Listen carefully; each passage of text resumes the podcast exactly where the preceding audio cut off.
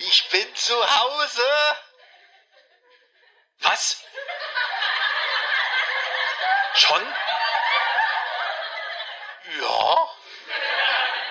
Täusche ich mich oder werden Podcasts immer schlimmer? Ach, die sind so schlimm wie immer. Die Intros werden dümmer. Vorsicht, Alex, hinter dir! ich liebe diese Show.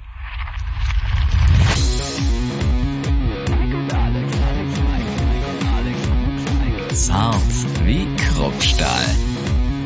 Mit Mike und Alex. Jubiläumsfolge Nummer 50. Ja, Wolski. Ein wunderschönen guten Tag, Mike. Hallo. Ein äh, schön, einen schönen Vatertag wünsche ich dir. Ja, dir auch, dir auch. Vatertag, Männertag ist so ein bisschen regional. Ne? Wir hatten ja, glaube ich, schon mal vor einem Jahr eine Folge, wo so, ein paar Vatertagsanekdoten. Ne? Irgendwie. Wollte ich gerade sagen, es, es äh, klingt schon fast historisch hier in diesem Podcast. Ich bin, ich bin äh, etwas nostalgisch. Freue mich, dass dieser Podcast so lange lebt. Also nost nostalgisch ist im Gegensatz zu neuralgisch relativ selten dieser Tage. Ja, wow, wow. Ein Glück, dass Sprache unser Ding ist, sonst äh, müssten wir jetzt diesen, diesen Witz erklären. Aber äh, all unsere Zuhörer sind ja, was das Also angeht, die, die, die komplett. das bis hierher geschafft haben, die, ja, die genau. sind da auf unserer Seite, glaube ich. Genau, herzlichen Glückwunsch an euch. Ihr habt das Jahr geschafft, gefühlt. ähm, wie auch, wie auch äh, in Tagen. Nee, ähm, also schön, dass, dass wir noch am Start sind. Man weiß ja immer nicht, wenn man solche neuen Experimente wagt, ob das irgendwie ähm, sich nach so ein paar Folgen verflüchtigt, sag ich mal, oder ob man feststellt, hm, die Leute interessiert es irgendwie nicht. Lassen wir mal lieber bleiben. Aber scheinbar hatten Also interessiert die Leute mehr als uns, ne? Sonst hätten wir jetzt nicht eine Woche Pause gemacht. Also äh, Entschuldigung, dass ich auch mal versuche, ein paar Tage nicht zu arbeiten. Nee, ist ja okay. Also wir haben ja rein von der Folgenfrequenz, wir haben ja in einer Woche da zwei abgeballert mit unserem Semi noch. Also von daher sind wir nichts schuldig. Ne? Ja, aber ge generell, ne, ähm, müssten wir einfach mehr, mehr machen, mehr Frequenz, mehr die ganze Zeit äh, uns unterhalten. Äh, ich denke, das, das würde auch funktionieren. Ja, aber ich sehe das eher so wie Loriot, weißt du? Dann lieber lieber ähm, in hoher Qualität mit einer geringeren Frequenz. Bei uns, zumindest mit der geringeren Frequenz, haut das ja hin. Ich, ich wollte gerade sagen, also so eine die Form von Vorbereitung, wie Loriosi sich da ähm, für die Sketche genehmigt hat, die ähm, haben wir ja nicht eigentlich. Hm, nee, eigentlich nicht. Nee, nee die fragt mich eh mal, wie du dreimal die Woche streamen und Podcast, wie du überhaupt noch Themen zum Labern findest. Also, Ehrlich gesagt habe ich momentan keine für, für Videos. Also momentan bin ich echt ein bisschen leer geschossen. ist alles gut in der Welt oder was? Äh, nee, eigentlich nicht. Also es gab doch jetzt hier schon wieder aus, aus dem, aus dem Megadeth-Lager gab es doch jetzt schon wieder was, aber ich bin's auch leid, über irgendwelche äh, Skandale halt irgendwie was zu machen und musikalisch ja schon, aber irgendwie vielleicht ist es so die generelle das, das generelle Genervtsein von dem Umstand, dass man halt über Musik spricht, aber sie nicht mehr live erlebt seit ewige Zeiten. Das stimmt, also nur Musik hören hätte ich nicht gedacht, dass einen das so, so fertig macht und unbefriedigt zurücklässt, ne? Also ohne auch das Musik erleben. Ja. Das ist, habe ich noch nie drüber nachgedacht, aber das stimmt. Also seitdem Musik hören nur noch am Start ist, ich glaube, ich höre weniger Musik jetzt tatsächlich gerade. Also ist eigenartig, ne? es ist schlimm, dass, dass auch das die Pandemie mit einem macht. Hm, das stimmt. Ich verstehe das. Also kann ich jetzt auch nicht erklären, warum, aber wenn ich da jetzt mal so, so zurückschaue, ist irgendwie weniger Musik. Aber es ist auch, war ja auch ein bisschen eine Durststrecke. Ne? Also die Leute haben ja auch äh, Alben zurückgehalten, Bands und Künstler und so weiter. Und mittlerweile, also das klingt total blöd, aber mir tut das auch für die, für die Bands leid, aber ich kann das kann das echt nicht mehr sehen jetzt irgendwie. Ja, die und die Band kündigt das und das Album an und neue Single, äh, neue EP irgendwie. Das ist ja mittlerweile wirklich im Minutentakt kommt das raus, weil die Leute irgendwie ihre Corona, kreativen Corona-Ergüsse äh, loswerden müssen. Das ist, glaube ich, echt die Inflation, vor der man sich so ein bisschen gefürchtet hat, ne? Und die ganz großen Player, äh, von denen man da Großtaten erwartet, die für die es vielleicht mal gut war, ein Jahr lang nichts anderes als außer Mhm. Musik machen zu können, ähm, die lassen sich noch nicht so richtig in die Karten gucken, ne? Äh, außer jetzt Metallica haben irgendwie gesagt, sie haben schon wie viel? 10, 12 Songs fertig. Aber hm, ist halt schwierig. So, also gerade mal wieder für kleine Bands sind dann die Gearschten, ne? Also dann wahrgenommen zu werden, ist ja umso schwerer.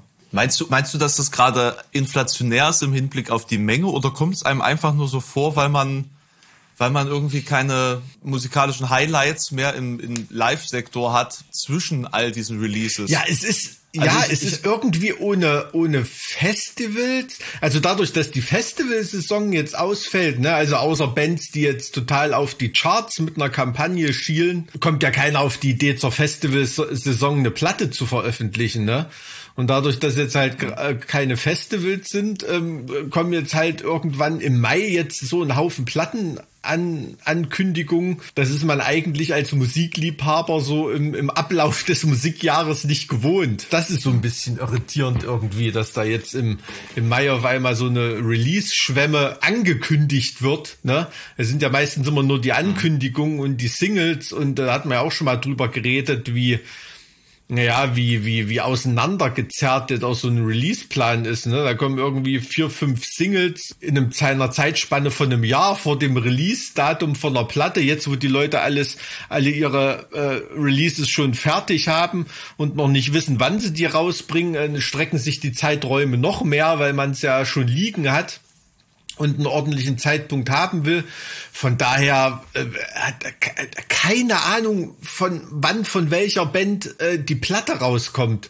Man hat nur auf dem Schirm, da ist wieder eine Single und da ist wieder irgendwas in der Playlist, aber wann da eine Platte kommt oder ob das ein neuer Song ist oder also jetzt man hat ja auch nicht von jeder Band jeden Song auf dem Schirm, ne?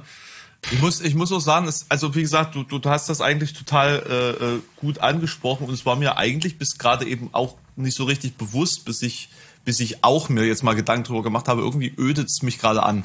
Und ich habe gerade wirklich eine Woche, in der ich nur Podcasts hören kann. Ich bin jetzt echt auf diesen Punkt übergeswitcht, dass, dass ich gerade einfach genervt bin von Musik. Ist krass, vor, Das ist vor einem Vierteljahr komisch. hast du noch gesagt, irgendwie, äh, wer hat denn Zeit, Podcasts zu hören? Hat sich noch ein bisschen lustig Ja. gemacht.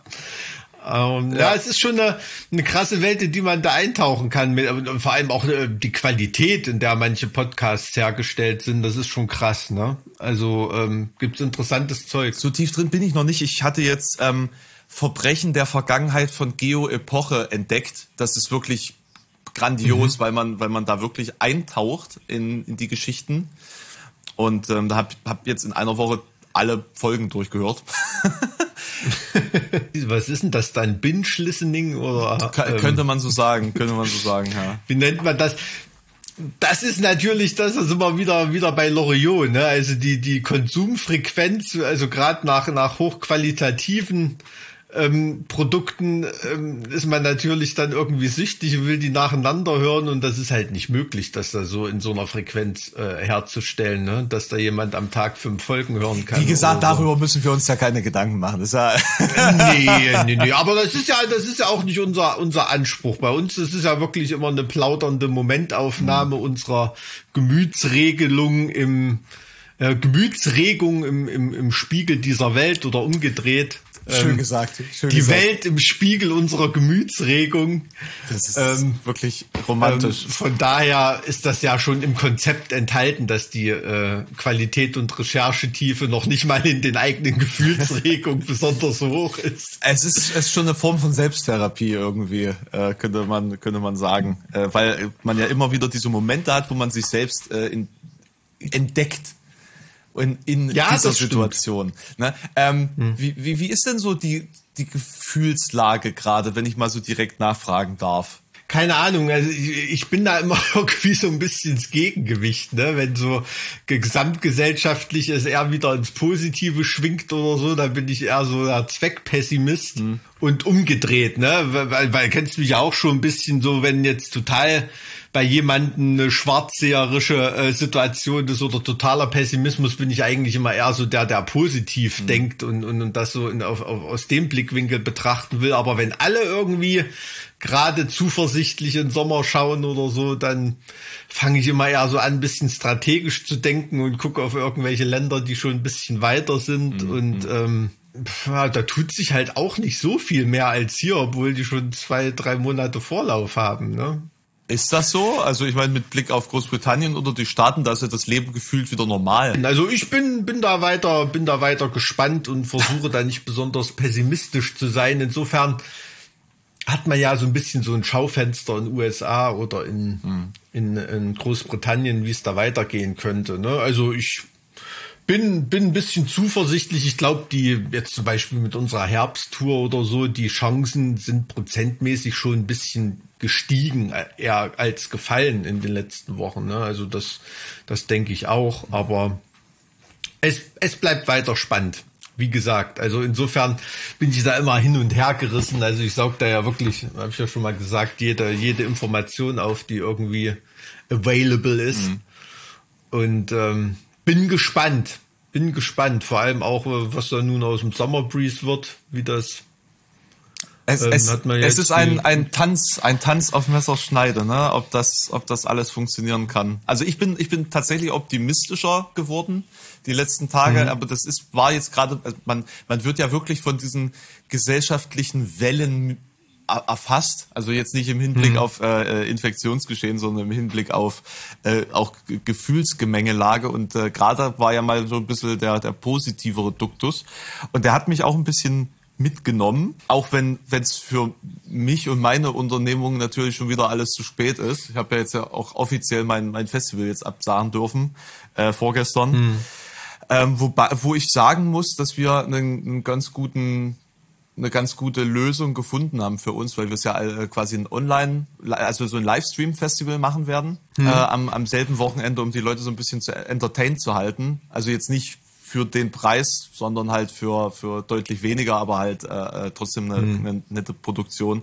Und ähm, weiterhin halt an dem, an dem äh, September-Termin festhalten, was diesen Spezi mhm. Spezialmarkt angeht. Also das sehe ich mhm. eigentlich sehr realistisch.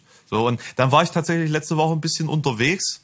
Ich habe einen Freund besucht in, in der Nähe von, von Mainz. Der ist äh, Priester geworden, also Pfarrer, um genau zu sein. Äh, kein, kein Katholik, sondern äh, äh, Evangele. Okay. Äh, der, der macht gerade sein zweites Staatsexamen da und ähm, habe den eine ganze Weile nicht mehr gesehen. Und, äh, Man muss schon was drauf haben. Ist ein interessantes Studium sicherlich. Ich glaube, da musst du, also. da musst du einfach auch der richtige Mensch dazu sein. Da, hm. Das, das ist er. Also es ist faszinierend. Er, er schafft es, dass Fremde innerhalb von wenigen Sätzen sich zu ihm setzen und ihm seine, ihre Geschichte erzählen. Also wirklich, hm, das ist hm. faszinierend. Wir waren in Neustadt an der Weinstraße. Der Ort hat eine Inzidenz von 80, weil es eine kreisfreie Stadt ist. Also da läuft's ganz gut. Und da war tatsächlich eine Bar offen. Da sind wir dann hm. ganz schnell in, in so ein Testzentrum gegangen, ein paar Minuten bevor es zugemacht hat, haben uns da testen lassen, sind dann mit dem, mit dem entsprechenden QR-Code rein. Ähm, und äh, saßen dann tatsächlich in einer echten Bar und haben da echte Getränke zu uns genommen. Ähm, ja, also das war, das war schon äh, Paralleluniversum. Das war wirklich faszinierend, dass das so spontan möglich war. War auch nur möglich, weil der Barkeeper vor Ort das alles alleine durchziehen konnte und das halt irgendwie organisiert bekommen hat mit, mit, mhm. mit den Öffnungszeiten. Ähm, da war er, glaube ich, auch einer von ganz wenigen, die überhaupt in dem Ort irgendwas offen hatten, ähm, weil sich schlicht und ergreifend dann nicht lohnt, mit, mit mehreren Angestellten ja. da auf der, auf der begrenzten Fläche da was zu machen. Und er ähm, hat sich dann später zu uns gesetzt tatsächlich und hat uns dann seine Lebensgeschichte erzählt. Mein Freund da strategisch ein, zwei Fragen gestellt hat und halt auch wirklich interessiert ist. Also es ist jetzt nicht so, dass er das nur macht, um irgendwie Psychospielchen mhm. zu spielen. Der, der ist wirklich an jedem Menschen interessiert irgendwie. Also man, man fühlt das einfach. Das ist halt einfach sein Ding. Ähm, da, mhm. Dazu muss man aber sagen, da gibt's dann halt auch so Momente, da gibt's dann einen Anruf, dann musst du halt spontan nachts zum Sterbebett einer Personen fahren. Ja, ja, natürlich. Also du, du bist halt Das ist wirklich ja- permanent auf Abruf. Das ist schon krass. Also da ist Das ist als Strafrechtsanwalt aber auch nicht anders. Also das ist vielleicht nicht das Immer? das, Ster das Sterbebett. Also äh, ja, also ein guter Strafverteidiger die ganze 24/7 anrufen und ich sag mal so, die Situation, in der man festgenommen wird oder Ärger mit der Polizei hat oder eine Hausdurchsuchung oder so, das ist jetzt selten äh, Donnerstag Nachmittag 14:30 Uhr oder so, ne? Naja, heute Also, ist heute ist ähm, Vatertag. Das ist, glaube ich, wieder ein bisschen eine Ausnahme. Ich, äh, also ich bin ein bisschen positiv, weil das Wetter scheiße ist. Äh, ansonsten Ja. ist das ein Tag bei mir, an dem garantiert so ab 16, 16.30 Uhr das Telefon klingelt und ein Haufen von irgendeinem Kumpelhaufen von mir, der eine, der noch halbwegs telefonieren kann, mich dann zu irgendeiner Waldgaststätte lotsen will, damit ich die abhole. Das, äh, das wird, wird sicherlich passieren, dass wieder irgendwelche wilden, wilden Koordinaten aufs Handy geschickt kriege und dann so eine Art äh, Rettungsaktion. Schnitzel- Heißt das eigentlich Schnitzel oder Schnipseljagd? Schnitzel, Schnitzeljagd. Schnitzeljagd, ja. Schnitzeljagd, ne? Ich habe jahrelang immer Schnipseljagd gesagt, Ist- bis ich neulich auf dem Kinderspielplatz mal ausgelacht wurde von einem Vierjährigen. nee, wirklich, war mir nie, war mir nie bewusst. Aber vielleicht habe ich das als Veganer auch verdrängt. Schnitzeljagd. Ja, naja, das, Keine Ahnung. ich meine, das heißt ja in anderen Teilen Deutschlands heißt ja der Schnipsel auch Schnitzel. Ach ja? Ja, ja. Der Schnipsel heißt Schnitzel, also Schnitzel. äh, Papierschnitzel. Ja. Sozusagen. Ja. Ja. gut, kann schon sein. Ja, weil Schn Schnitzel heißt ja, auch, nur ein Abschnitt Ganz genau. von irgendwas, ne? Etymologisch. Sind wir wieder beim Ähm, Thema. Es ist, äh, wir sollten, wir sollten einen Ableger dieses Podcasts machen, wo wir nur über Sprache reden. Yeah. Naja, nee, da, total, da hätte ich naja, auch wieder total. keinen Bock drauf. Und äh, hast du dann die Woche in der Bar verbracht? In, äh, in, Nee, nee. Äh, Nee. Aber äh, wir, wir wollten eigentlich nur einen Wein aus der Region trinken, ja? äh, was, was, was Schönes, was, was Ordentliches. Dann hatte der halt auch noch äh, Snacks, sag ich jetzt mal, und äh, dann äh, hat er uns dann noch zu einem Whisky-Tasting verleitet und äh, gleich das volle Programm, ne? genau, ich meine, ich war, ist halt auch ein guter Geschäftsmann gewesen, ne? Ähm, Ja, es sei- es sei ihm auch gegönnt, ne? Das ist ja jetzt gerade für Gastronomen auch eine ganz schöne saure Gurkenzeit. äh, wir, wir sind, waren ja auch leichte Opfer, weil, weil wir halt einfach alles, alles wollten. Als, ähm, ne? Ja, also ich glaube, als Wirt, wenn du dann wieder darfst, dann ist wirklich den Alkohol unter die Leute bringen, das ist, weiß ich nicht, wie, wie mit einem Wasserschlauch in der Atacama-Wüste, ne? Also das ist. Das war Bist halt da schon mal mit einem Jeep rumgeballert? in der Atacama-Wüste. Ach komm, Alter, lass stecken. Lass stecken. Ja, gestern, du, gestern du erzählst doch auch von deinem Reisen nach Neustadt an der Weinstraße oder so. Hm. Egal. ja, gestern, gestern hast du ein Bild gepostet, ja, hier guck mal, Pool auf dem Dach von einem Hotel in Sao Paulo. Hm, war ja cool da. Und ich denke mir immer so, sei froh, dass du es wenigstens alles schon erlebt hast und nicht an der Stufe hängen geblieben bist, dass du Europa mal verlässt. Ja, das stimmt. In deinem Alter hat natürlich da bei mir die Raketenstufe gezündet, ne? Ohne Pandemie und so, dann ging es natürlich raus in die freie Welt, in die weite Welt, nicht immer in die freie Welt. Ähm, aber das stimmt. Ja, nee, dieses Bild in Sao Paulo, das habe ich nur gepostet, weil ich so cool fand, ähm, weil da im Hintergrund dieses Fenster ist und das sieht wirklich aus wie eine Fototapete. Ne? Dabei ist Sao Paulo, wenn du da wirklich mal über die Dächer guckst, also das Hotel ist eines der höchsten Gebäude da, glaube ich. Die, die Stadt hat keine Skyline, weil alles mit Hochhäusern voll ist. Also das ist wirklich wie die Skyline von New York, nicht ganz so hoch, aber auf Quadratkilometern bis zum Horizont nur Hochhäuser. Das ist wirklich krank. Das ist echt krank. Also so, wenn man sich für sowas interessiert, sowas ästhetisch findet, ist das schon krass. Kann einem auch ein bisschen Angst machen, auf jeden Fall. Das ist so. Naja. Na, du bist halt Also als, als Mensch dann so winzig. Ne? So Ja, unbedeutend. total. Total. Und wenn man dann so, also man hat dann wirklich das Gefühl, dass man dann so in die, ins Moloch absteigt, ne? Also Sao Paulo ist ja eher so strukturiert, das ist nicht wie Rio, dass du da um die Ecke gehst und bist dann eventuell schon in einer Favela oder so, sondern da sind die Favelas wirklich sehr am, am Stadtrand eher gelegen. Ähm, oder zumindest sind die Gebiete sehr scharf abgegrenzt. Und ähm, aber trotzdem, also dann verschlingt dich die Stadt irgendwie, ne? Und das hatte ich glaube ich auch schon mal erzählt. Da gibt es auch einen Haufen Reiche, die sind wirklich nur noch mit einem Hubschrauber von Hochhausdach zu Hochhausdach unterwegs. Da gibt's auf irgendwelchen Malls oder so Hubschrauberparkplätze. Da gibt's ein spannendes Buch von äh, Dmitri Glukowski. Future heißt das oder Future, äh, also quasi dieses RE getrennt.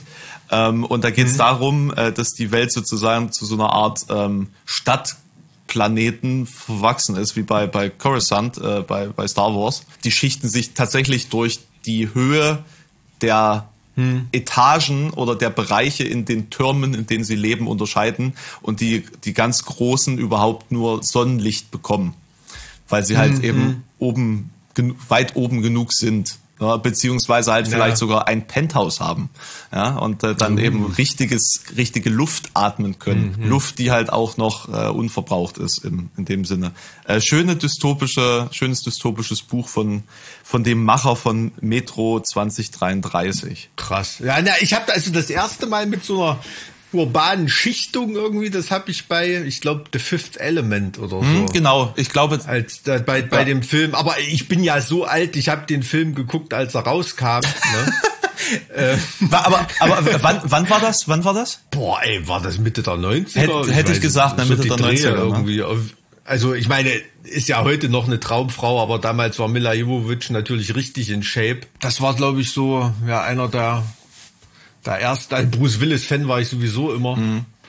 Ähm, aber da hat mich Mila Jovovich auch sehr begeistert. Na, und Luc Besson, da macht ja sowieso coole Sachen, ne? muss man muss man ehrlich sagen. Aber da war so diese Übereinanderschichtung, äh, das wurde wurde einem da auch so richtig bewusst, ne? In dieser, also das spielt schon eine Rolle, ist auch, wie heißt das denn in Berlin? Ist das das Futurium oder ist auch äh, kostenlos so eine Art Museum, äh, wo es um die Zukunft geht?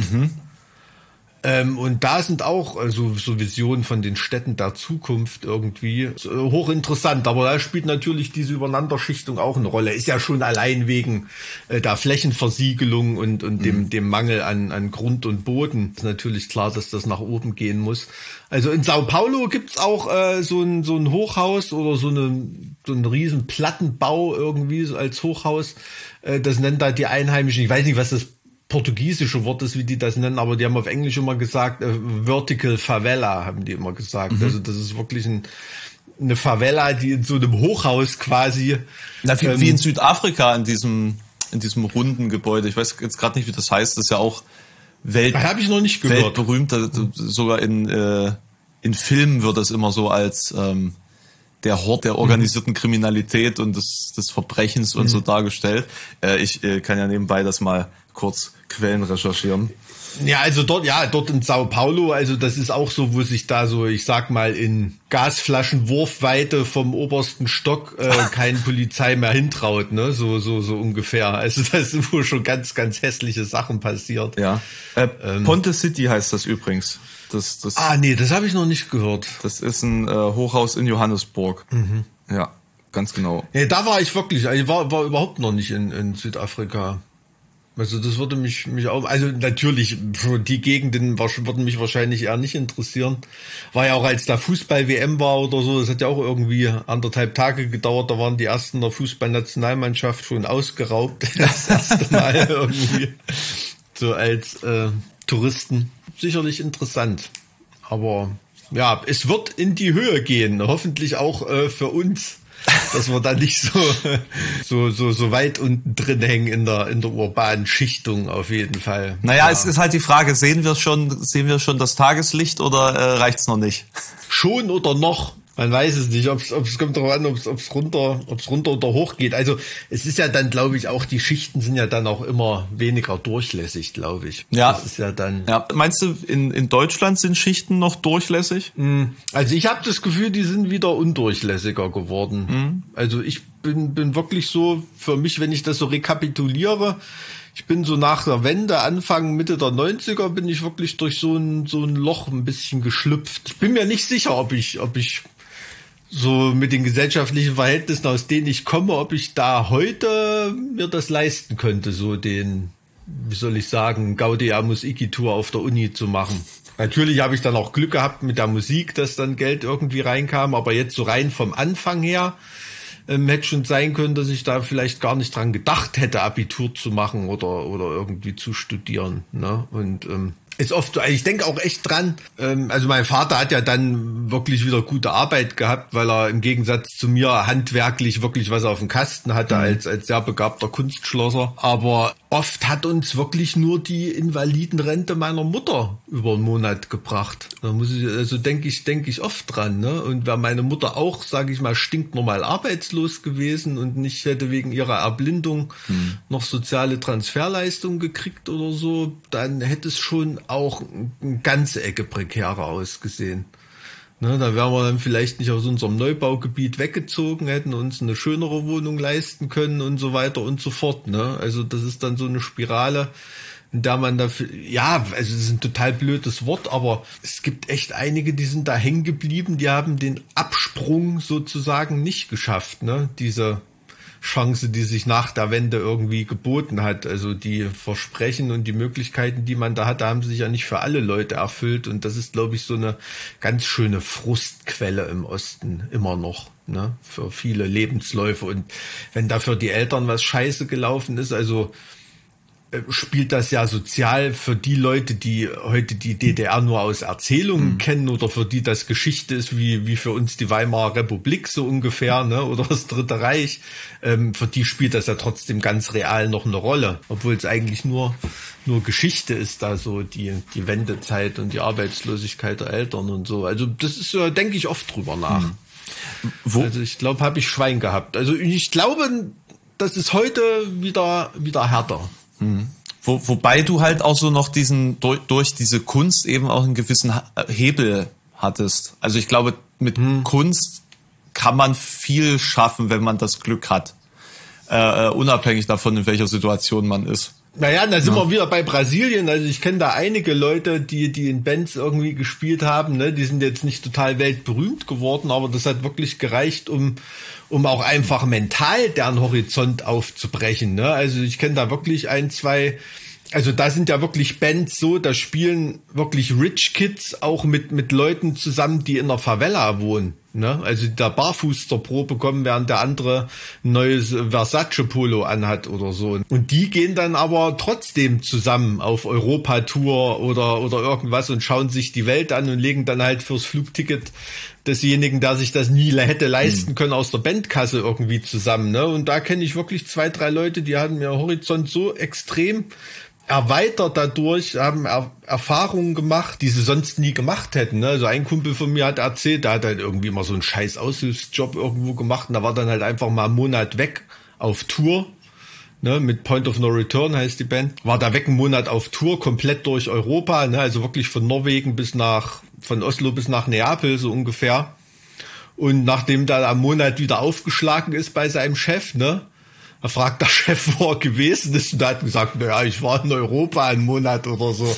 Er hat halt nur gelacht und hat gesagt, ja, komm, verpiss dich, die Scheiße kannst du jemand anders erzählen. Irgendwie, aber da hat er dann auch gesehen, dass er da keinen Bock drauf hat und hat dann wirklich sein Leben selber in die Hand genommen und ähm, hat es jetzt wirklich zu in Mittelstand geschafft, sozusagen. Und andere haben dann auch eher eine akademische Karriere noch gemacht, mhm. indem sie da Bildungschancen wahrgenommen haben die es ja da gibt mit irgendwelchen Stipendien oder so.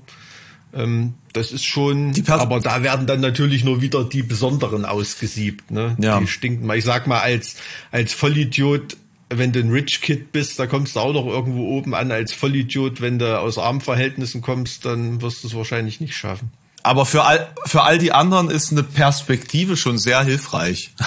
also das hast du, das ja, hast ja, du schon total. richtig, das hast du schon richtig da zusammengefasst. Ne? Und ich glaube, du, du kannst aus dir heraus mit einer gewissen Intelligenz bestimmt auch so sehr viel schaffen und entdecken für dich und, und einen Weg formen. Aber ich glaube, es gibt auch sehr viele, die einfach irgendwie diese Perspektive nie bekommen haben oder oder oder hm. also nicht nur im Hinblick darauf, dass sie es nicht sehen konnten diesen Weg, sondern auch, dass mhm. das, wie du jetzt auch schon sagtest, die Möglichkeit in dem Moment gar nicht bestand. Und ich, ich, ich kenne auch ein paar äh, Kommilitonen beispielsweise, die jetzt so in den Mitte ihrer 30er sind, die Anfang ihrer ähm, ihrer Jugend, sag ich mal, sich dann tatsächlich für die Realschule entschieden haben, für den Job entschieden haben, für das Geldverdienen entschieden haben, weil es einfach perspektivisch gar nicht vorstellbar war, dass man jetzt einfach noch zehn Jahre länger ähm, die Schulbank drückt, ehe man da irgendwie das eigene Geld verdient und, Ja, und ja. sich dann im, im Nachgang äh, sozusagen so viel Spielraum erkämpft haben, dass sie dann jetzt doch den akademischen Weg dann weiter beschreiten können. Hm. Und, und, und das finde ich immer faszinierend. Mein, mein Nachbar beispielsweise, der ist Tischlermeister, der ist, der ist jünger als ich, der ist Tischlermeister und studiert jetzt Innenarchitektur an der Burg in Halle, um Krass. danach Architektur studieren zu können. Also der will halt Architekt Ein Architekt, der auch handwerklich was kann, das ist eine seltene das, Mischung. also es, es war völlig verrückt. Ne? Also ich weiß nicht, ob man da überhaupt Architekt sein darf. also nach äh, Erzählung meines Vaters äh, eher nicht. Wenn man sich nicht alles viel zu einfach vorstellt. Und, Ja, genau. ja, ja, oh gut. nein, können wir das überhaupt so machen? Ich zweifle an allem. ja, genau. Ja. Ja, nee, also kenne ich, kenne ich auch einige Lebensläufe, ja. Also komischerweise kenne ich einen Haufen Leute, die über den Beruf des Fliesenlegers bei der Medizin gelandet sind. Ich Was? weiß, weiß nicht warum. Das ist, äh, ich kenne da wirklich drei, vier Leute.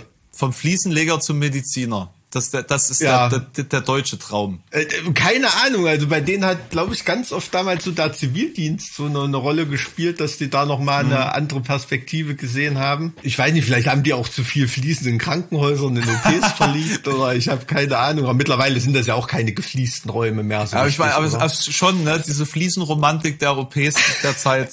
ja, ja, ne, Fliesenromantik, Alter. Schön, dass wir, dass wir wieder so einen schönen Neologismus Die- ja. Äh, Die deutsche Fliesenromantik, ja, ja, na ist so. Also ich habe übrigens, als ich ähm, äh, meine meine erste AstraZeneca-Impfung äh, bekommen hatte, saß ich übrigens, der Wartebereich war in einem alten OP, in dem ich tatsächlich mal operiert wurde. Da konnte ich mich noch äh, irgendwie dran erinnern, wie ich da reingeschoben wurde. Heute hat das eher so ja, es gibt auch so gefließte Wartebereiche noch in alten Bahnhöfen, ne? Irgendwie so den, den Charme hat's eher gehabt jetzt. Ja, da habe ich mir nur so gedacht, krass, das ist jetzt mittlerweile auch schon 20, 25 Jahre her. Damals sahen die OPs wirklich, das kommt dir heute vor wie aus den 60ern. naja, also ich bin, ich bin vor echt- 14 Jahren, 12 Jahren, vor 12 Jahren bin ich mal in Hohenmülsen operiert worden. Und da sah das äh, genauso aus noch. Das, das war so großartig. Die haben so einen neuen Trakt und einen ganz alten Trakt, der halt wirklich Kaiserreich geschrien hat. Und ähm, ich war ganz froh, dass ich da in, im, äh, in dem neuen Trakt lag und dann auf die OP gewartet habe. Und dann haben sie mich da mit dem Bett abgeholt und äh, in den OP geschoben und sind halt in das alte Gebäude gefahren. Ich dachte so, nein, es kann nicht, es kann nicht wahr sein, es kann nicht wahr sein. Aber das hast du mitbekommen, ja, dass du den, also weil, weil ich war ähm, Knie-OP in, in Eisenberg in dem Krankenhaus.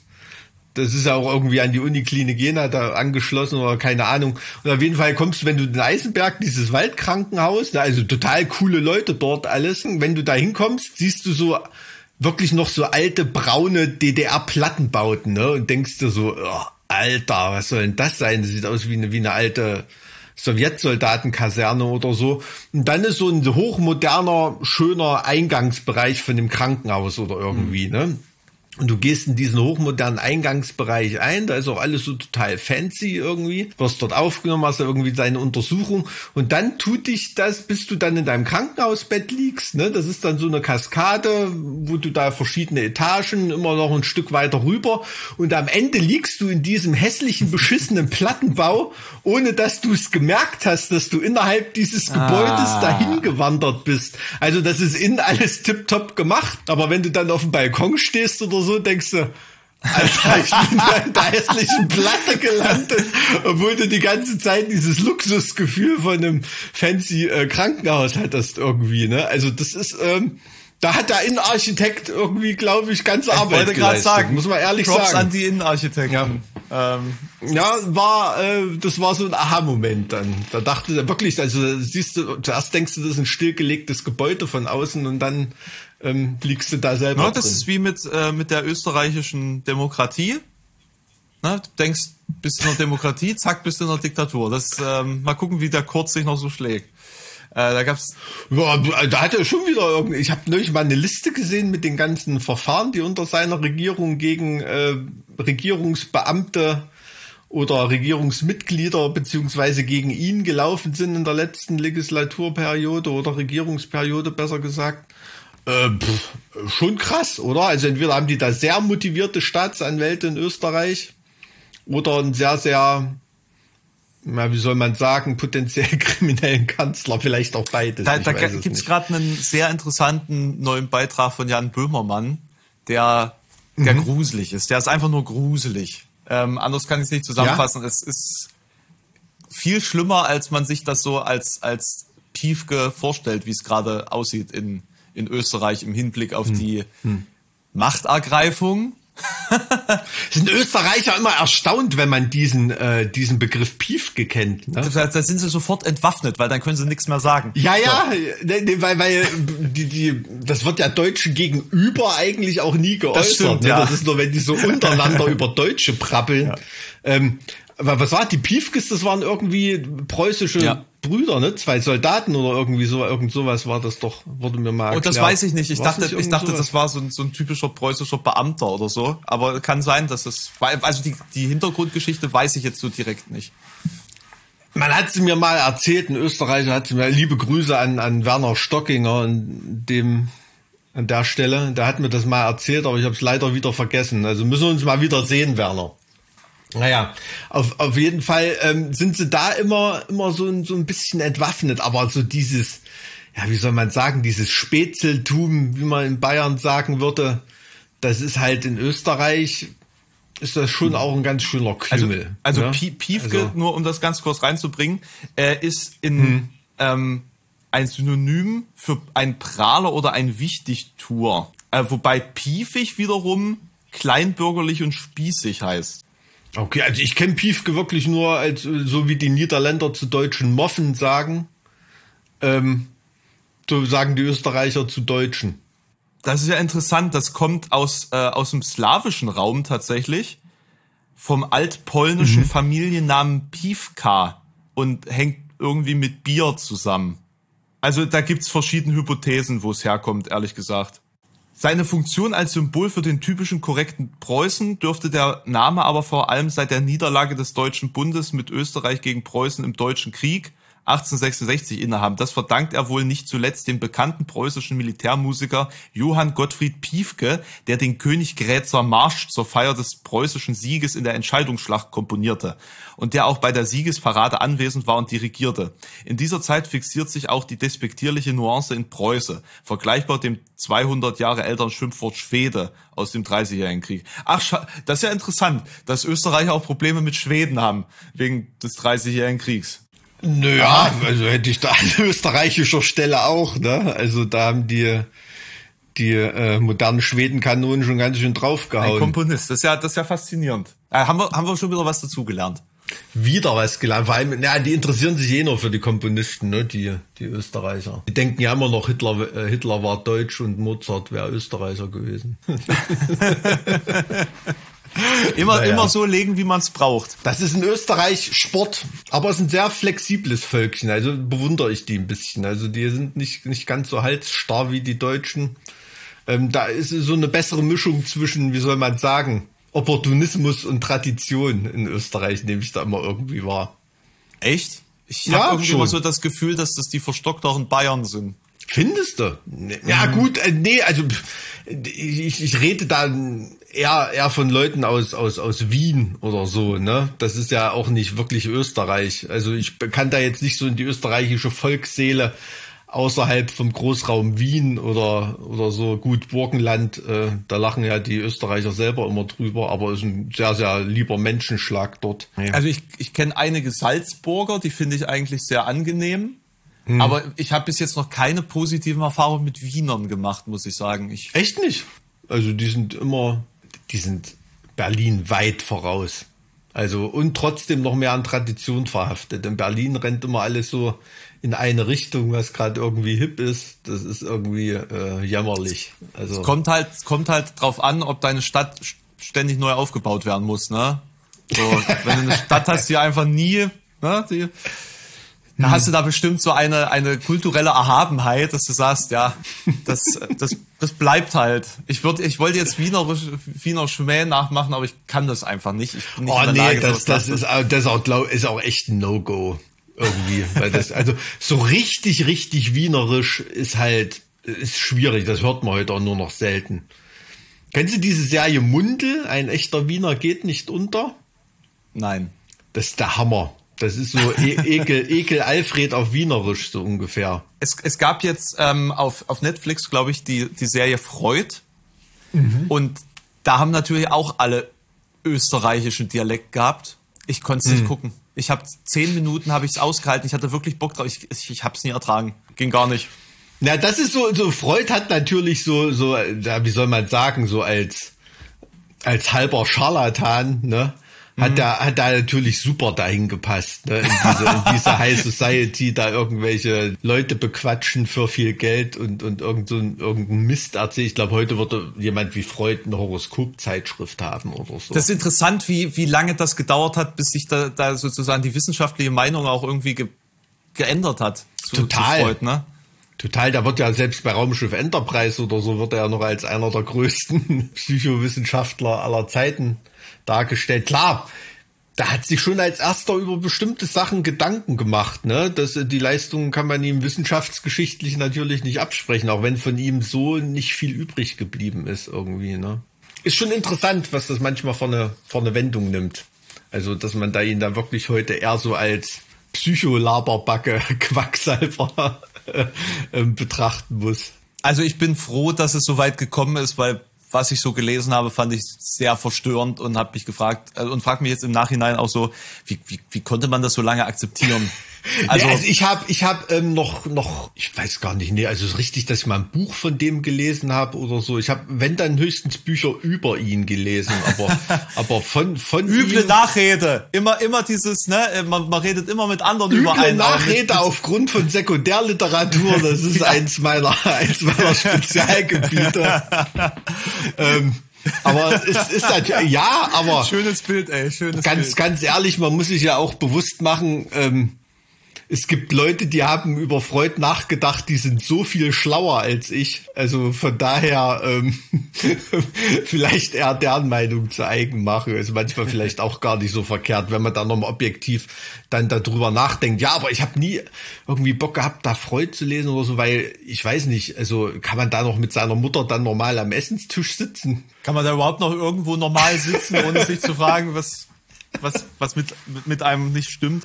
Ähm, ich habe ich hab tatsächlich, wo wir gerade von Sekundärliteratur sprechen, ich bin jetzt äh, übrigens, ähm, ich versuche ja mein, mein, die, die Studiumsreste noch zu beenden jetzt, ähm, was Oh, mir sehr, sehr schwer gut. fällt. Fällt mir sehr schwer terminlich gesehen. Ich bin nicht mehr in der Lage, mich auf solche festen Termine einzustellen, weil ich einfach, ich hatte beispielsweise, ich, ich muss mich outen, ich hatte eine Vorlesung, ja, nee, es war eigentlich ein Seminar, ne? und man muss sagen, auch hier hapert's nach einem Jahr immer noch an der Internetverbindung mancher Dozenten. Während dieser etwas chaotisch ablaufenden Sitzung habe ich vier Telefonate geführt, weil man halt auch das, das die Kamera nicht anhaben musste. Ähm, ich habe mich ein bisschen schuldig gefühlt, aber äh, dann habe ich drüber nachgedacht, wie ich in manch anderem Seminar vor Ort so geistig anwesend war. Ähm, es ist halt auch ein bisschen abhängig von der Thematik. Und aufgrund der Veränderung der Modulaufstellung mache ich jetzt halt gerade wieder was über Dramentheorie. Und es ist jetzt halt nichts, was man nicht irgendwie schon gehört hat, ne? Und, und Sturm und Drang ist jetzt auch eher so ein Einstiegsthema. Und wenn du dann so als, als hartgesotten, äh, hartgesottener Zuläufer auf das Staatsexamen dann nochmal mit Erst- und Zwei, äh, Erst- und Drittsemestern dann in so einer Veranstaltung sitzt, die noch, die noch das Feuer in sich lodern haben, ne? die noch brennen für, für dieses Studium, dann, dann ist das aber auch in Ordnung. Die kümmern sich. Und Ja, sie selbst, brennen äh, aber vor der Internetkamera, ne? Das ist, glaube ich, echt ein Riesenproblem. Also ich habe neulich, ähm, Lass mich, lass mich ganz, ganz kurz den Gedanken noch zu Ende bringen. Ganz kurz den Gedanken noch. Und äh, ich, ich mache jetzt äh, eine, ein, eine Seminararbeit äh, zum Thema, äh, ein sexy Thema, der Ort in der Minne. der Ort in der Minne, also quasi der, Jüngling unterm Balkon sozusagen. Genau, als, genau, oder als die- Plattitüde jetzt mal. Oder der Garten, der Lustgarten ist ja da ganz zentral. das ist, ne? Das ist genau, ja, ja. das ist das, Thema, das so, Hm. also wirklich mit Symbolik vollgestopft ist. Es ist ein sehr, sehr spannendes Thema. Cool. Da mache ich jetzt äh, gerade noch was dazu, damit ich endlich mal das Mittelhochdeutsche da los bin, ey. Also, Wenn das demnächst wieder aufmacht, dann lass mal, ich habe es schon ein paar Mal promotet hier zu meinem Lieblingsbild, dem Gotha Liebespaar ins Herzogliche Museum nach Gotha. Da geht es ja um Minne rauf und runter. Und ähm, da ähm, in dem Bild, da kann ich dir eine kleine Führung geben. Oh, sehr gerne. hab sehr ich mal- Wirklich, ich, ich freue mich so drauf, dass wir endlich den Plan umsetzen können, wie wir ihn uns initial eigentlich überlegt hatten. Ja. Im Hinblick auf, auf äh, unsere kulturellen Reisen. Also ich, äh, ich hoffe, dass das bald der Fall sein wird. Ich war aber letztens in Gotha tatsächlich, weil ich mir gedacht habe, ich muss mal wieder irgendwo hin. So, da bin ich nach Gotha gefahren und da ist mir aufgefallen, da ist ja der ganze Markt aufgerissen und das Ach, war echt? noch bevor ja, ja, das war noch bevor äh, Blätter gesprossen sind. Es war trist, grau, matschig, eklig, sinnlos. Ich bin dann wieder nach Hause gefahren. Ja, also Gotha muss man schon in der richtigen, in der richtigen Stimmung, in der richtigen Jahreszeit besuchen. Das stimmt, ich, ja. Ich hatte, ich hatte nicht so richtig auf dem Schirm, dass es irgendwie zu dem Zeitpunkt noch keinen Sinn macht. Ja, am, am Schloss wird ja auch gerade rumrestauriert ohne Ende, oder? Ist da nicht auch die eine komplette Seite gerade? Ja, ich glaube, das Dach oder so. Ja, ja. Na, die machen da ein riesen, ein riesen Ding. Also ich glaube, es ist auch schon wieder 100 Milliarden Euro teurer, als es eigentlich werden sollte. Ja, ist schon ein bisschen ärgerlich, dass dieses Schloss so verdammt groß ist, ne? Da, Das, das wollte, es wollten noch nicht mal die Adelserben zurückhaben, ne? Die haben stattdessen lieber irgendwelche Wälder genommen oder sowas, ne? Wälder, ja, ja. Nee, also äh, Gotha gern. Und da ist, spielt Minne wirklich eine, eine, eine große Rolle in diesem Gotha-Liebespaar in dem Bild. Also da, da kann man viel, viel dran erläutern. Ja, ähm, ja, mit, mit den, mit den Online-Semestern irgendwie. Also ich hatte ja ähm, Kumpel von mir, der macht in, in Leipzig, ich glaube da bei, weiß nicht, ob das auch Buchwissenschaftler und alles sowas sind. Buchwissenschaftler. Naja, äh, da ging, auf jeden Fall ging es um Jugendliteratur in der DDR oder irgendwie sowas. Und da bin ich auch, nee, nicht immer mal, aber ab und an mal zu Gast in einem Seminar, wenn es dann wirklich um, um, um bestimmte Themen gehen mit Kunstfreiheit und so in der DDR.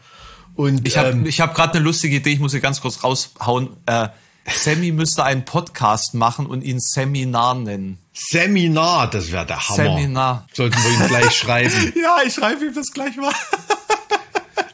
Da weiß man nicht, ob er Feuer und Flamme begeistert ist oder ob er das schon tausendmal gehört hat. Ne? Aber so, solltest du es ihm auf jeden Fall nicht vorenthalten. Ich glaube, da magst du was. Auf jeden Fall.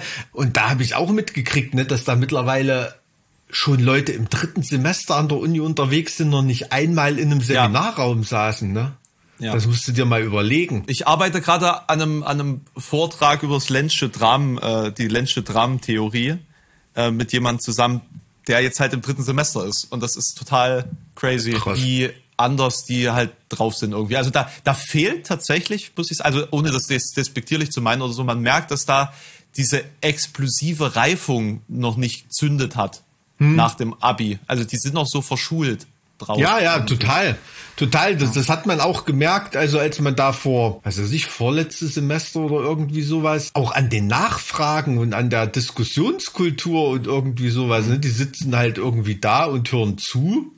Und so, aber da kommt, das ist so eine kommunikative Einbahnstraße, ne? Das ist gar nicht so unimäßig, dass da interessiert nachgefragt wird. Obwohl das alle, das soll jetzt nicht arrogant klingen oder so, aber es fanden alle irgendwie toll, die Veranstaltung und waren interessiert. Und, äh, wie soll es auch anders sein, ne? Bei dem Thema und dem Referenten. Und trotzdem ähm, blickt man da nur so in zuhörende Gesichter und, und das ist so eine Einbahnstraße. Also das ist schon, schon, also krass. Merkt man schon innerhalb von einem Jahr den Unterschied. Was weiß ich, nach dem Bologna-Prozess macht Studieren ja sowieso nur noch halb so viel Spaß und dann jetzt das noch on top. Ähm, aber Leute, die so ein Leben haben, was so strukturiert ist wie deins, kommt doch eigentlich dieses Online-Zeug ein bisschen entgegen, oder? Da kann man sich schon noch mehr durchschummeln. Ja, auf, ja, auf jeden Fall. Also das, das kann man so, das kann man so auf jeden Fall sagen. Also nicht, dass du generell jetzt schummeln willst, aber ich meine, nur da kann man nebenbei mal telefonieren oder oder irgendwas. Also naja, also theoretisch, theoretisch nicht. Ist ein bisschen davon abhängig, wie, wie verpflichtend da auch die Kamera äh, anzumachen gilt, Okay. äh, wie, wie häufig da Nachfragen kommen in die Runde. Also man kann ja auch äh, sozusagen da bloßgestellt werden, indem man da einfach random gefragt wird und dann äh, in dem Moment nicht reagieren kann. Ich habe tatsächlich versucht, Da hat man halt Verbindungsprobleme. Nee, stell, stell dir vor, ich habe tatsächlich während der ganzen, also ich hatte auch eine Zoom-Konferenz nebenbei. Ohne Scheiß. Also es war nicht nur Telefonat, ich hatte eine Zoom-Konferenz während des Seminars und hatte währenddessen meine Kopfhörer auf. Beide. Also ich habe die Rechts, links versucht- oder was? Ich habe äh, quasi so ein, so, ein, so ein Stöpsel auf der einen Seite und so ein, so ein Kopfhörer drüber auf der anderen Seite gehabt und habe versucht, beides mitzuschalten. Und da merkst du dann richtig, wie deine Gehirnhälften versuchen, so miteinander Schritt zu halten. da, da, da, kannst du den, den Denkprozess sozusagen optisch nachverfolgen. Und ähm, das, das war, schon, war schon sehr interessant. Ich hoffe, es muss nie wieder in dieser Intensität sein.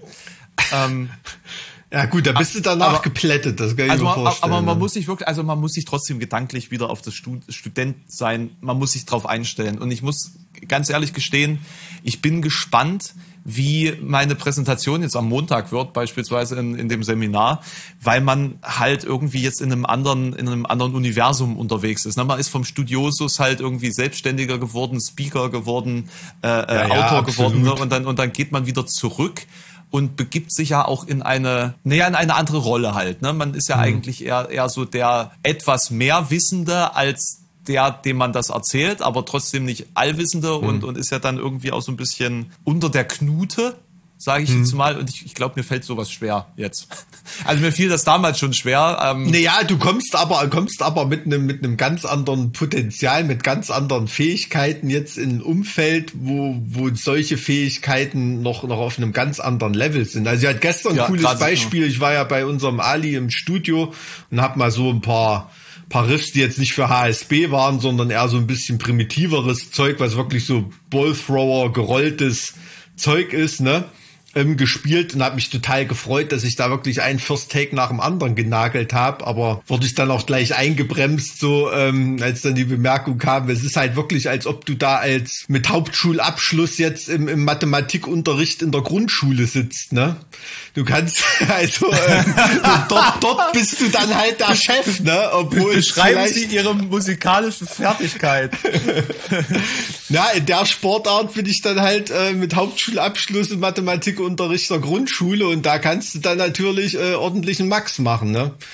Und da- das merke merk ich ja auch bei meinem Studium, was ich da in, in, in Erfurt habe. Ne? Du bist da schon einfach, einfach allein durch das Erwachsensein und du bist auch viel weniger eingeschüchtert. Das ist schon, schon, schon die halbe Miete. Ne? Dass der auch weißt, wie der Hase langläuft. Und ich glaube, das geht gerade jedem sagen, so. Es, hängt nicht unbedingt damit zusammen, dass man jetzt irgendwie schlauer geworden ist oder oder Nee, um un- Gottes unbedingt Willen. besser. Nee. Ganz ganz ganz ehrlich, ich bin was was jetzt das, das Schreiben von solchen Arbeiten angeht und das Recherchieren bin ich glaube ich viel viel langsamer Hm. wieder geworden, weil ja weil das nicht mehr mein Hauptjob ist, sag ich jetzt mal. So, Hm. dadurch, dadurch, also es fällt einem jetzt schon wieder schwerer, sich auf sowas zu konzentrieren, weil man einfach mit dem Gedanken schon, schon wieder beim nächsten Projekt ist, da- das dann auch wirklich Früchte trägt und nicht nur für die Akten geschrieben wird. Das ist es, der, der Horizont ist halt so erweitert, dass man das nicht mehr als Herausforderung sieht, sondern als, als, auf Augenhöhe möchte ich jetzt auch nicht sagen, aber der Dozent ist für einen jetzt auch nur noch ein Mensch und keine unerreichbare Lehrfigur, sage ich jetzt mal. Ne? Weil Ja, man hat jetzt mittlerweile im Freundeskreis genug Studenten und Doktoren so,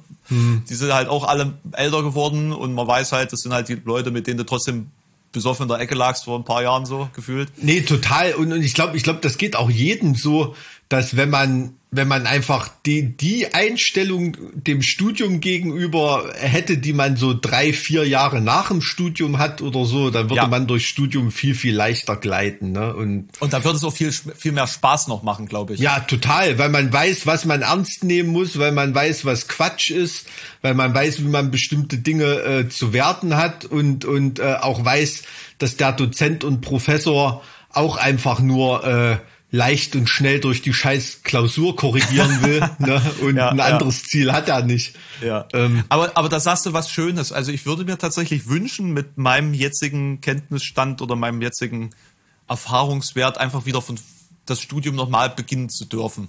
Das wäre das wäre wirklich schön. Weil man, weil man so viele ähm, Erfahrungen viel mehr wertschätzen oder, oder intensiver wahrnehmen könnte und vielleicht auch einfach viel mehr erleben könnte in der Zeit, was man sich so überhaupt nicht zugetraut hat beispielsweise oder für was man vielleicht auch kein, keine Muße gehabt hat in der Zeit. Also ja, es, ähm, es, es stimmt schon. Also die, die ersten Studiensemester sind schon eine, eine tolle Zeit, an die man sich irgendwann echt gerne zurückerinnert. Und ich muss sagen, es ist mittlerweile so weit, dass ich mich zurückerinnere. Das ist, es hat jetzt echt so ein bisschen Feuerzangenbowle-Anstrich bei uns hier, ne? Das Ja, ist ja. wirklich schon nos nostalgisch und nicht neuralgisch. Da haben wir den, den Kreis dann wieder geschlossen. Das ist der, das ist der Titel für heute. Nostalgisch, nicht neuralgisch. Nee, ich glaube, das äh, wäre zu, das wäre zu kryptisch. Das können wir Neuralgisch, nostalgisch. Nee, ich hatte das Gefühl, irgendwie kam bei den Hörern die einfachen Titel jetzt immer besser an in letzter Zeit.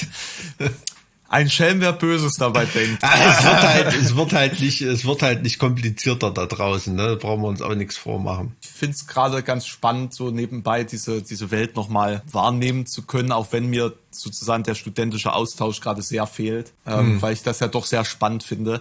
Auf der anderen Seite muss ich sagen, ich erinnere mich gerade so zurück an meine ersten Studientage, wo ich da mit 18, 19, 20 rumsaß und dann immer so vereinzelte alte Säcke drin saßen. Also Leute Ende 20, wo man sich so gedacht hat, Alter, könnt ihr mal fertig werden, was ist los mit euch? So Ja, nach dem ja. Motto. Und jetzt bin ich selber so, so ein Typ. Und ich, ich gucke mir diese Vorlesungen an, gucke mir diese Zoom-Kameras an, denke mir so, das sind halt alles Kinder. Naja, klar. Meine, die sind alle noch so frisch und Was denkst du, unverbraucht. wie mir das geht? Ich meine, ne? also Immer in diesem so- Podcast jetzt meinst du, oder?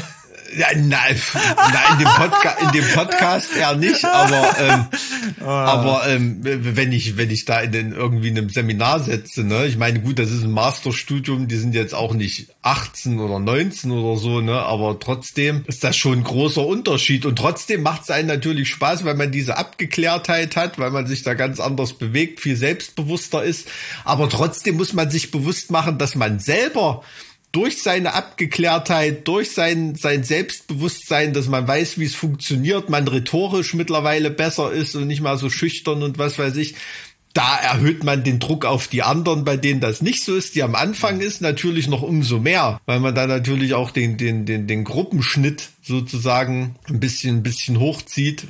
Die, die Messlatte sollte man höher legen. Ne? Also es gibt auch gibt da auch genug Themengebiete oder so, wo ich dann als Greis dann da drin sitze und mir erstmal Sachen drauf schaffen muss, die für andere mittlerweile selbstverständlich sind. Also ich komme ich komme noch aus einer komme noch aus einer Zeit, da hast du zwei Stunden äh, gesessen und dich in irgendwelche oder gestanden, dich in irgendwelche Listen für Sprachstudium oder Seminare einzutragen oder so. Ne? Heute Heute ähm, ist das nur eine Frage von Serverkapazitäten, ob man dann da reinkommt und, und nicht von früh aufstehen. Ne? Also ja, das so, so, ändern sich dann die Zeiten. Aber das ist ein Privileg, ähm, das über, sage ich mal, mehrere Jahre verfolgen zu können und das nicht nur so ein Abschnitt ist, dass man eine Epoche mitgemacht hat, weil im, im Leben der meisten Leute ist das ja ein Lebensabschnitt, der da nie wiederkommt. Ne? Und das meine ich mit diesem Feuerzange bowlen äh, Effekt, dass man, dass man da eben mal wieder zurückkehren kann mit den Erfahrungen, die man schon gemacht hat. Das ist super cool. Kann ich nur jedem empfehlen. Also man Naja, kann auch mal äh, ein Sabbatical auf der Uni verbringen. Ich glaube, es gibt wenig Leute, die das machen würden, ihr Sabbatical auf der Uni verbringen. Aber so richtig zurückkehren kannst du ja nicht, weil zur Uni und zu der Zeit gehört ja vor allen Dingen das Drumherum. Ja? Und das Gefühl, das du hast, wenn du jung und frei bist in dem Moment. Ja, ja, natürlich, klar. Aber man, man bewahrt sich dadurch ein bisschen mehr als jemand, der dann schon im 9-to-5-Trott ist. Ja, auf jeden Fall. Auf jeden Auf, auf Fall. jeden Fall. Und das ist ja auch ein, ja, also das nehme ich bei ganz, ganz vielen Leuten wahr, dass man da manchmal auch so, so bestimmten Chancen hinterher traut oder Sachen anders gemacht hätte oder irgendwie so. Und die Gelegenheit hat man dann da eben. Also man muss sich dann eben nicht von einem halbgeweigten Professor dumm vollblöken lassen, sondern kann da auch mal Kontra geben, ne? Und ist eben nicht eingeschüchtert. Ist dann schon lustig. Ja gut, du als Doktor kannst das bestimmt. Ähm, Ah, du, aber auch vor allem im Uni, im Uni-Kontext lasse ich das oft, oft nicht raushängen, weil dann natürlich wieder gibst du eine Hausarbeit ab als äh, Herr so und so, ist das kein Problem. Gibst du die ab als Herr Doktor so und so, dann bist du dann natürlich schon in einem anderen Benotungslevel. Ne? Da kriegst du vielleicht eine 1 minus für Sachen, wo du sonst eine 1 plus bekommen hättest. Denke, denke auch. Also- denke auch. Oder vielleicht gibt's dann einfach die, wo wir gerade dabei waren, die sich's leicht machen wollen und die, die dich dann einfach überhaupt nicht lesen und sagen, naja, komm, das wird schon gut sein. Gibt's auch, gibt's auch, klar, aber du hast da, also keine Ahnung, auch wenn du, wenn du Professoren hast, von denen du weißt, das sind totale Schludriane, ne, da spielen Deadlines oder so über, überhaupt keine Rolle oder irgendwie, also ich habe keine Ahnung, eine Hausarbeit schon ein Jahr zu spät abgegeben, ne, und habe einfach in der Kommunikation so getan, als ob das abgenickt gewesen wäre, ne, das hat er null auf dem Schirm gehabt, ob das so war oder nicht. Durch solche Ja, ja. Schlupflöcher dann zu gleiten oder irgendwie sowas, so eine Relaxedheit hast du halt nicht als Erstsemester. Geht auch gar nicht. Ist auch okay, dass es nicht Ja, so du ist. hast ja auch die Erfahrung nicht gemacht, dass es geht. Also Ja, das, muss, natürlich, das musst du halt erstmal woanders sehen, ist schon klar. Ja, man muss ja, wenn man dann auch mal hinter die Kulissen geguckt hat und weiß, wie so der Betrieb abläuft, dann hat man natürlich dann schon Insiderwissen und kann das ein bisschen instrumentalisieren. Also es klingt, wie gesagt, wir haben ja unterschiedliche Bilder.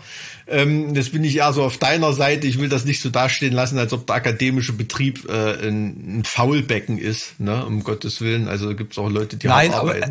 es sind halt, es sind ja aber trotzdem Menschen. So, das, Ja, ja, es natürlich, sind klar. Menschen. Ich, meine, ich war ja auch mal mit einer, mit einer Dozentin zusammen und das, das war wirklich sehr interessant für mich, das dann mal aus, wirklich aus der Perspektive zu sehen. Ja, aber das hat man als Erstsemester natürlich überhaupt nicht auf dem Schirm, dass ein Professor ein Mensch ist. Um Gottes Willen, das sind ja Halbgötter.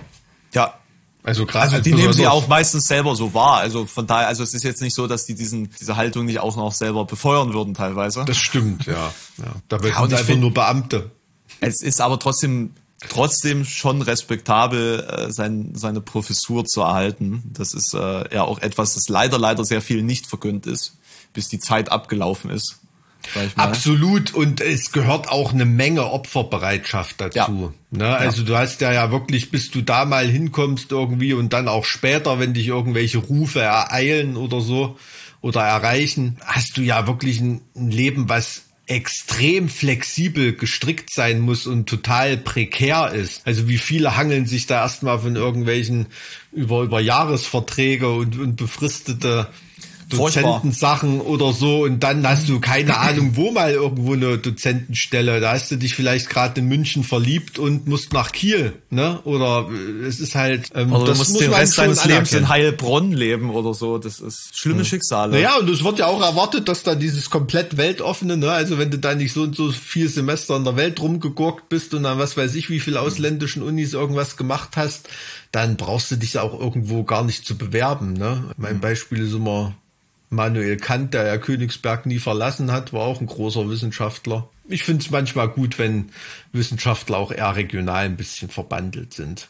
Warum soll ich jemanden, der mir was über die Weimarer Klassik erzählt, warum muss der an der Uni in den USA irgendwas studiert haben zu dem Thema, verstehe ich da manchmal nicht. Also da finde ich es irgendwie cooler, wenn er zwei Jahre in Marbach im, im Archiv ähm, geschuftet hat oder so. Ne? Aber das ist dann so diese akademische Lebenslaufglorie oder so, da muss man schon dran stricken wollen, wenn man dahin will. Und es bedeutet Ja. viele persönliche Opfer.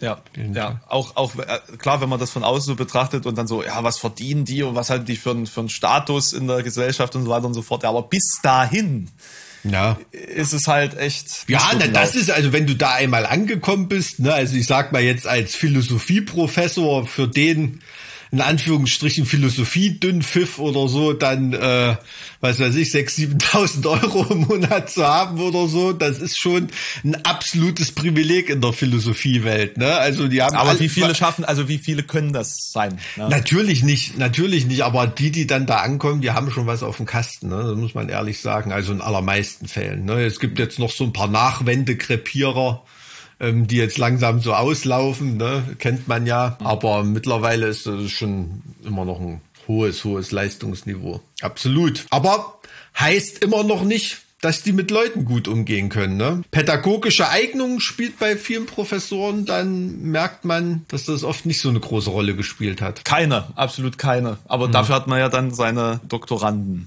die man verheizen kann. Viertelstelle, ganzen Tag arbeiten, viel Spaß. Grauenhaft, ey. Also es ist wirklich, du bist halt echt einfach Großteil deines Lebens erstmal der Prügelknabe für alles, bis du dann aufsteigst in der Hierarchie. Das, äh, Hm. Aber gut, wo ist es nicht so?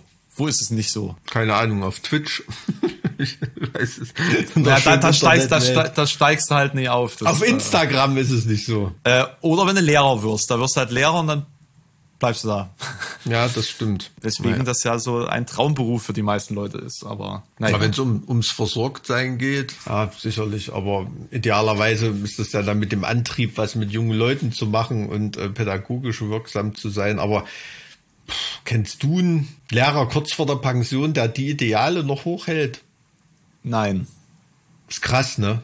Das ist wirklich nicht einen krass. einzigen. Also was wirklich, die sind alle so desillusioniert und abgeschreckt. Also entweder von der Bürokratie oder von der, der Mhm. heutigen Jugend per se oder dem, was der Lehrplan jetzt ist, gibt's viele Mhm. neuralgische Punkte, die da die Faszination für den Beruf äh, abtöten. Ja, ne, das ist aber, aber das ist doch eine schöne positive Diagnose, oder? Damit können wir es doch für heute bewenden lassen. Ja, es ist ein schöner Ausblick äh, auf die Zukunft. Ähm, falls ihr Kinder habt, äh, viel, viel Spaß dann äh, bei Elternabenden im, im Zeichen der Verzweiflung und Abgestumpftheit des Lehrpersonals. Mit Viel diesen Spaß, Worten, alles mit klar, diesen Worten ver verlassen wir euch. Bis dann. Übrigens, Mike, bevor wir, bevor wir auflegen, bevor wir auflegen, eine Sache noch. Ich muss noch mal kurz. Alles Gute zur 50. Folge, Alter. Ach, Scheiße, stimmt hä? ja. Ey, Scheiße. was haben wir uns vor besondere Sachen vorgenommen, ne? Für, für, das ist wieder 50. Geburtstag, ne? Du denkst immer, das ist so weit weg. Und dann hoppala. Scheiße, ich gehe auch jetzt straff auf die 50 zu. Ja, Ich bin ja näher an der 50 als an der Null, Alter. Also du bist noch nicht zu alt, um jung zu sterben, ne? Das ist bei Geht, dir. geht gerade noch so. Geht gerade noch so. Also Naja. es muss, ich meine, na, nach Corona, wenn es dann wieder richtig losgeht, vielleicht übertreibe ich es halt einfach und äh, ersticke auch Vollgas. an meinem eigenen Erbrochenen. Ja, wer weiß, ja. Drauf geschissen. Man, man muss auch die Größe haben, Jubiläen einfach banal erscheinen zu Ein- lassen. Ja, einfach, weil ich meine, was sind denn 50 Folgen? Was sollen denn, was soll, was sind denn 50 Folgen bei den 400, die da noch kommen? Ja, Mindestens. genau. Genau. Ja, absolut richtig. Na, wir vererben den Podcast ja auch, habe ich, hab ich ge- gehört. Oder so sektenmäßig irgendwie. dass die Hörer, dass die Hörer das auch irgendwie weiterreichen, ne? Also, dass das dann wirklich so ein, so ein Kult wird, der irgendwann so die Gründerväter dann betrachtet. Nichts, nichts unter dem, Mike. Nichts unter dem. Nichts unter dem. Aber da, bis dahin, bis dahin hörst du das ja über dein implantiertes Neurorelais im Kopf. Ne? Also ja, da das musst du ja dann nicht irgendwie, irgendwie einfach Schwing gehen. Schwingungen auf deinen dein Kieferknochen gibt oder so. Genau, genau. So läuft das bis dahin. Aber ey, bis dahin haben wir noch ein paar Folgen vor uns, ne? Ich denke doch. Und dann können wir vielleicht mal zwischendurch ein Jubiläum feiern. Zwischen also zwei dann Pandemien. Mach's gut. Tschüss. bis zur Folge 51. Tschüss. Äh, wir wir sind, waren ja auch leichte Opfer, weil, weil wir halt einfach alles, alles wollten. Als, ähm, ne?